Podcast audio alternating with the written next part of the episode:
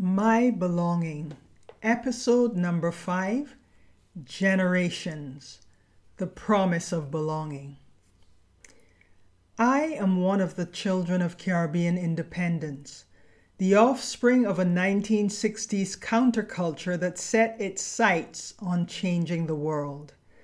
I was born at the end of a decade that saw the culmination of efforts by black intellectuals and the working class to rid themselves of the remnants of the plantation in a social revolution intended to transfer power from the colonizers to those on whose backs the wealth of the empire was so artfully constructed. I am one of the daughters of Caribbean independence, born after Barbados became a sovereign state. I was born into social freedom and political liberty.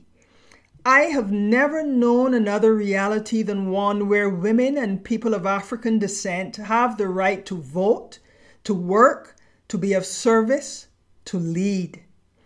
I have never been a slave, nor have I been constrained by the socio-economic limitations of the early plantation culture.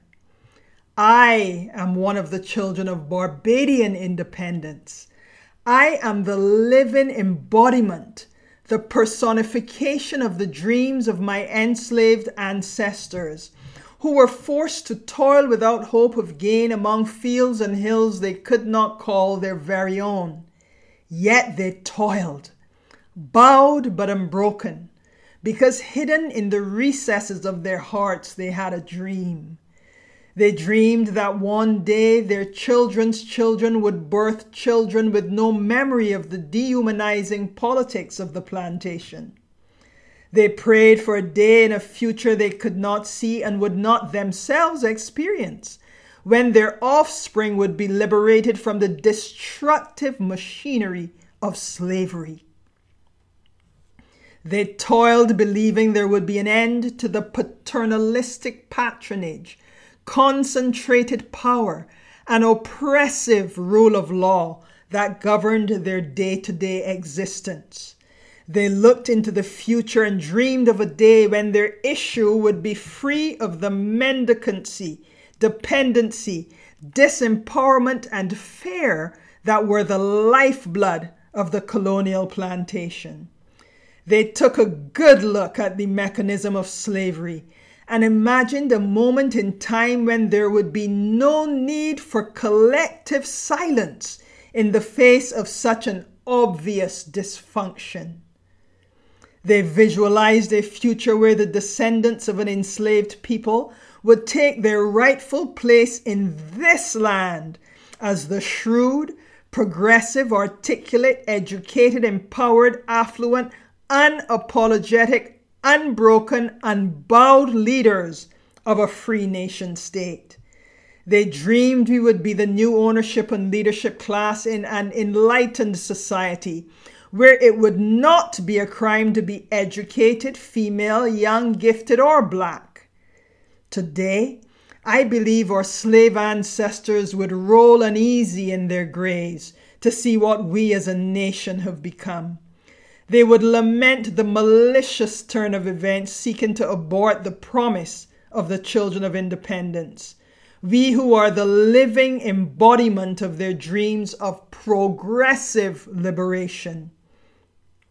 Their spirits would be grieved beyond all measure to see that the scions, the offshoots of the colonial plantation remain and are attempting to entrench themselves in power well beyond the passing of their season.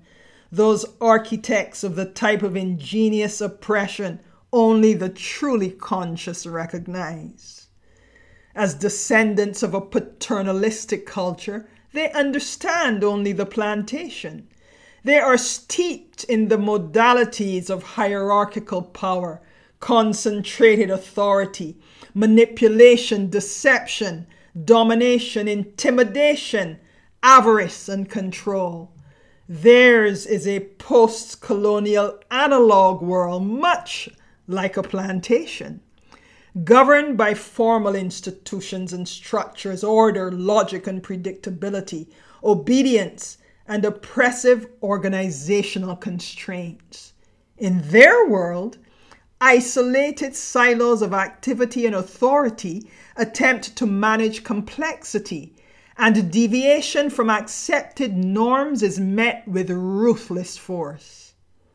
What they do not understand is that the world in 2010 is different from the world they helped to shape, the world that in turn shaped them. The global financial systems they designed in a post colonial, post war era are in free fall.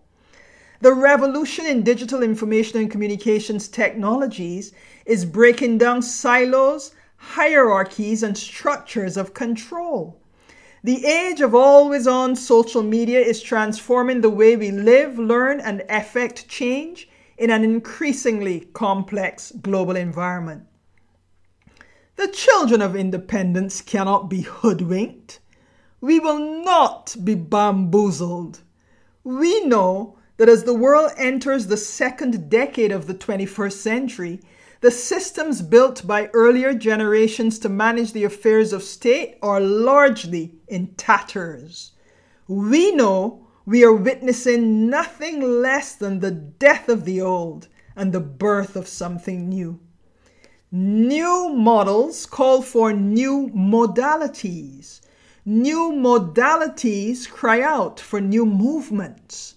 As products of this digital age, the children of independence represent just such a movement.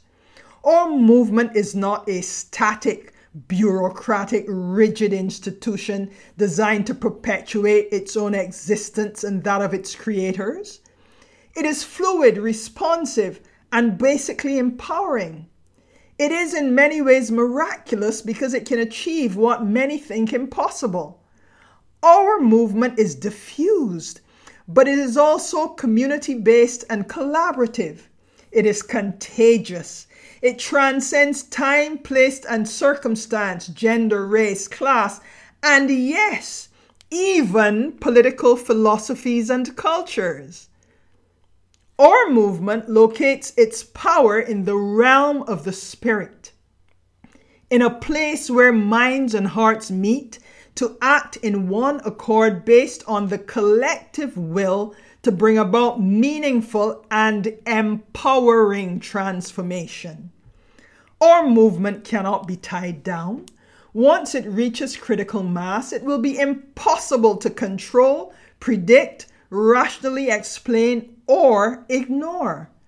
We are the children of a new Caribbean movement, and we understand there is a difference between servitude and service. We understand that naked grabs for power are not the same as enlightened leadership in the service of the greater good. We are the children of Caribbean independence and we know it is our season to serve. We are the sons and daughters of Barbadian independence, and we know our time has come to lead.